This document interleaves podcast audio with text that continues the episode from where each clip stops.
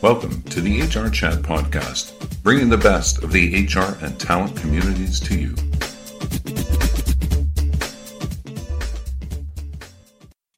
In this HR Chat episode, we're going to hear from Zahid Mubarak about HCM and how ISO human resource standards could help shape the new normal of a post COVID 19 business world. Zahid is the CEO of HR Metrics and SHRM partner in Pakistan. He is a global expert in human capital measurement metrics and analytics, and he is the only HR leader from Asia to become a member of the ISO Technical Committee 260 for developing global HR standards. Zahid actively participated in HR standard meetings at Washington, London, Melbourne, Rotterdam, Paris, Singapore, Bali, and Milan. As a recognition of his contribution, he was elected as global convener of the ISO HR Metrics Standards Working Group. During his leadership, ISO published two global HR standard specifications, including quality of hire and impact of hire.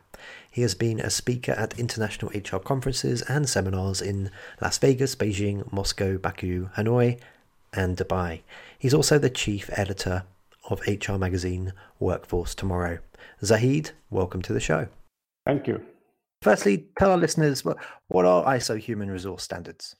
Like any profession has uh, certain standards, uh, certain uh, document uh, basically meant to uh, cater for the quality needs. So you have the accounting standards, you have the engineering standards, the medical standards. Similarly, ISO has started developing the HR standards because the HR profession is relatively new. So it's basically a document which ensures that your product or your services, since HR services also like a product to the customer, to the internal uh, organizations. So uh, they are meant to ensure that all your services need the quality specifications and they cater for the needs of the all the stakeholders. Okay, thank you very much. Now, um, can you share with our listeners what are some of the business benefits of human resource standards? Uh, I think in terms of benefits, uh, they are this. Uh, it's just like any other standards, but I would like to go to some of the broader benefits. Uh, number one is that with the help of the standards, uh, you achieve consistency in what you're doing.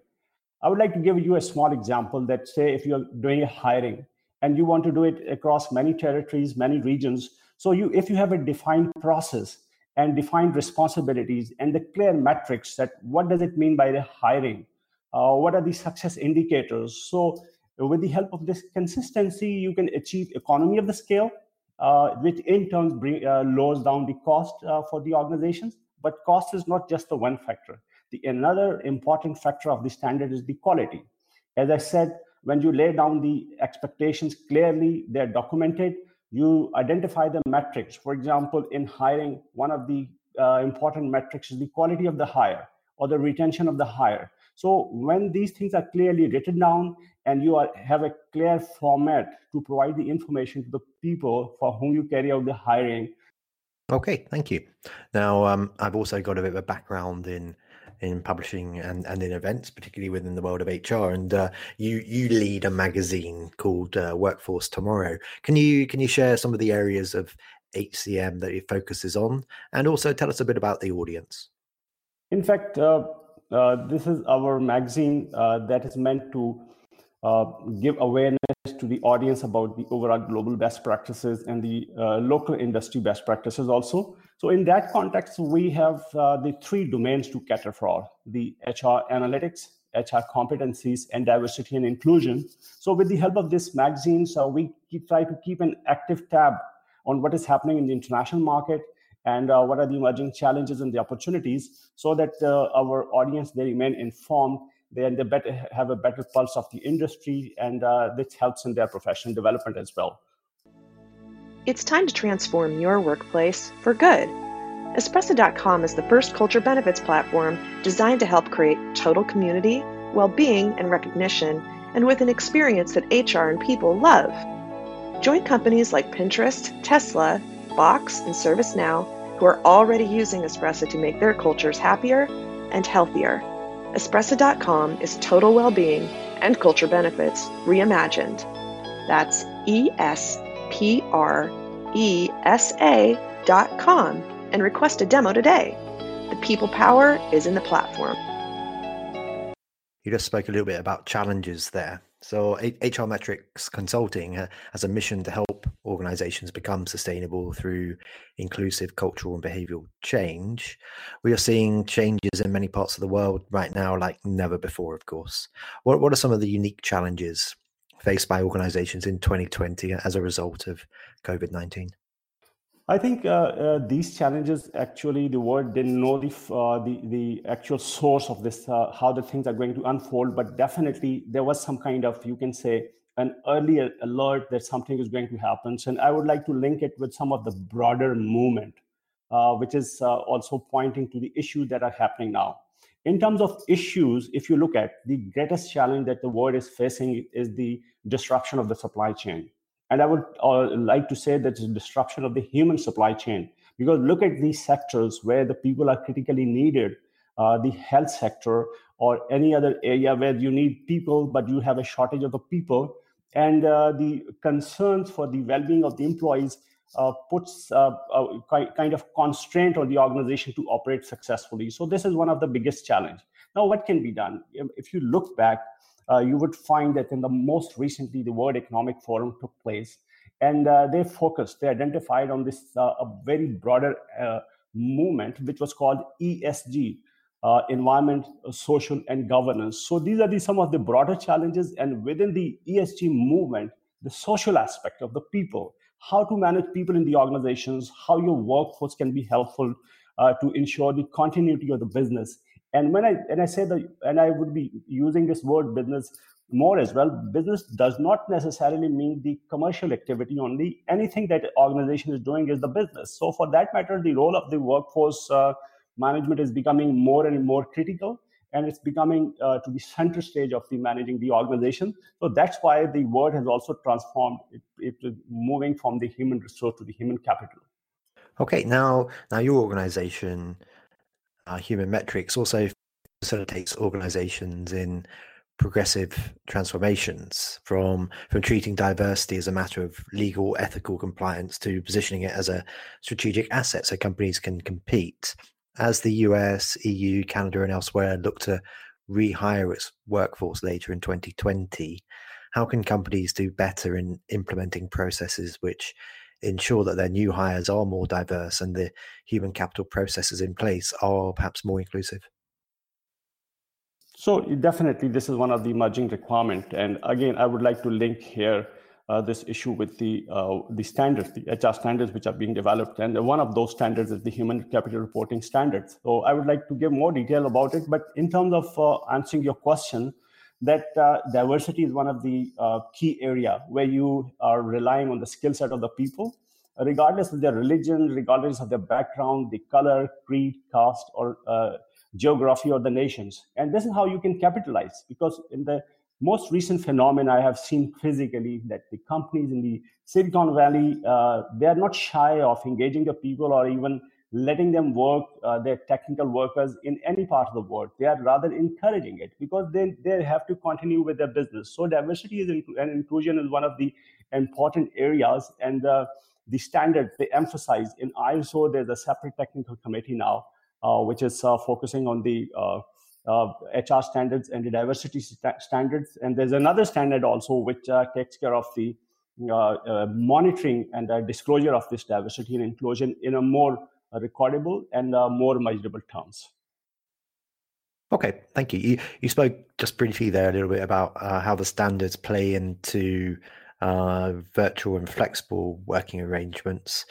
Given given what's going on right now, given that we're currently looking at uh, many parts of the world being dominated by remote workers, how how can these standards help to educate companies on on the go forward? Perhaps to your point a moment ago in terms of hiring uh, workers again in the future, they don't necessarily need to be uh, in in your country. Uh, they can be anywhere, right? And I think people are getting a new sense of uh, the benefits of remote working. How, how how do the the standards help to educate people in terms of the best ways to to continue with remote workers and, and, and the benefits of doing that? So for that matter, in the first instance, there's a need to have a clear guidelines. And the beauty of these standards are that they provide a guideline, a consistent document.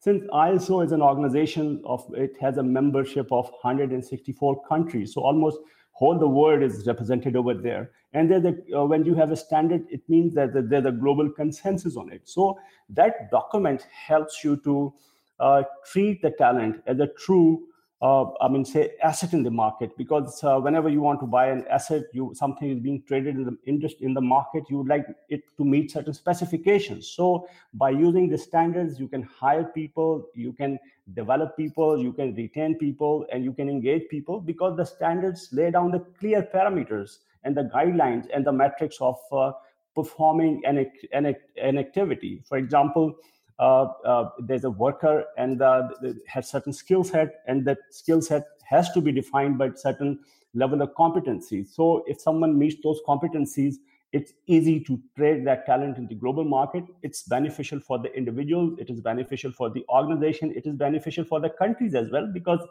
then the you operate beyond the borders and you are able to uh, provide your services across the world. So in that context, these, these HR standards are very, very helpful because uh, say if you have a hiring manager, so somebody who is familiar, uh, if you even consider the existing circumstances, there are a lot of issues uh, with the people f- uh, face in terms of the unconscious bias or in terms of other issues, you know, dealing with the privacy of the information. So if somebody is qualified and competent on the HR standards would be much effective and much uh, successful in hiring the managing the hiring practices. But as I said, the hiring is one of the aspect of the HR. Otherwise, the HR standards cover the every aspect of the employee life cycle, starting from hiring up to the retirement of the uh, employees.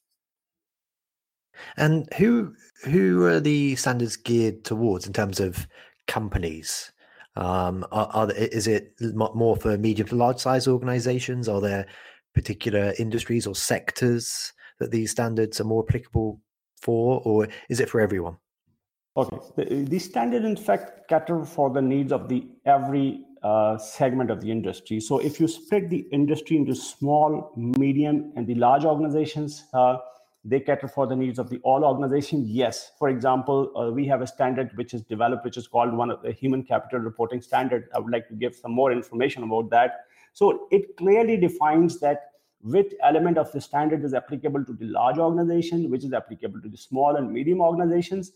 Even it has a distinction of identifying that within the organization whether it should serve the need of the internal stakeholders or the external stakeholders because you have the various stakeholders who look at the performance of the organizations. It could be the board of directors it could be the regulators the government agencies uh, the employees the top management uh, even the community that you operate. So the beauty of the standard is that they lay down that for whom they are meant and there is a clear guidelines that for whom they uh, they are meant and uh, uh, what are what are the quarters that should be more concerned about the uh, particular standard. Okay, and obviously budgets are being cut everywhere right now. Of course, um, what would you say to organizations saying, "Yeah, of course we want to." We want to invest in implementing the right standards. Uh, these seem great, but you know we just don't have the budget right now. Um, what what would be your answer in terms of why this is still so important and, and it should be top of mind for, for when companies do re-release their budgets? I think uh, for the organizations, uh, before they think of uh, investing somewhere, they always uh, do a cost benefit analysis. They have to see that what's the cost of doing it and what's the cost of not doing it.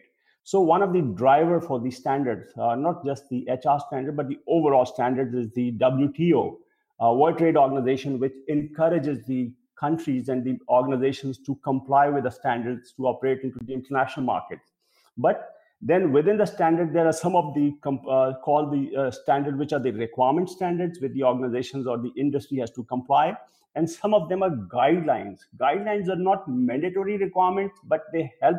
They are nice to have, and the organization have to think that if they are investing in a particular standard what are the key benefits they are getting out of it so you can use them as a good practices and i've seen the organization that uh, progressive organization leading organization where they are, they don't have any requirement to uh, or the any enforcement mechanism to use the standard but they still think that it is important and this really helps them to advance the mission of the organization though they would like to use the standard. but they, obviously they have to do this cost benefit analysis to arrive at a decision whether they should go ahead for this or not. Okay, we are coming towards the end of this interview. Before we wrap things up, how, how can our listeners learn more about the ISO human resource standards? How can they learn more about HR metrics and how can they connect with you? I think uh, ISO website is the main source, and uh, over there, uh, all uh, information uh, is fully available. So ISO.org is the main source, and uh, I talked about the uh, all the standards. One of the things uh, that I would like to highlight additionally that uh, there's a standard which is called the Human Capital Reporting Standard. It's the it's a very effective document because, as I mentioned, the stakeholders, the not everybody in the community, like the board of directors, the regulators, not everyone is concerned about the process. There are certain uh, segments which are concerned about the outcomes. So this human capital reporting standard, which basically comprises of the 58 metrics, and they are divided into the 11 different areas. So the, uh, the organizations, uh, if they use the standards, they, they, are in a better position to meet the need of the stakeholders. And to know more about this uh, standard uh, it is, as I said, uh, ISO website is the right source to obtain more information. Perfect. And I should just add, listeners, that um, we've recently done a couple of interviews with uh, Bruce Bolger, who also talks about the ISO standards. So you can learn more there as well on the HR Chat podcast. But for today, that just leads me to say, Zahid, thank you very much for being a guest on this episode. Thank you so much, Bill, for the opportunity. And it's uh, a great honor uh, to be with you today. Thank you. And listeners, until next time, Stay safe. Thank you for listening to the HR Chat podcast, brought to you by the HR Gazette.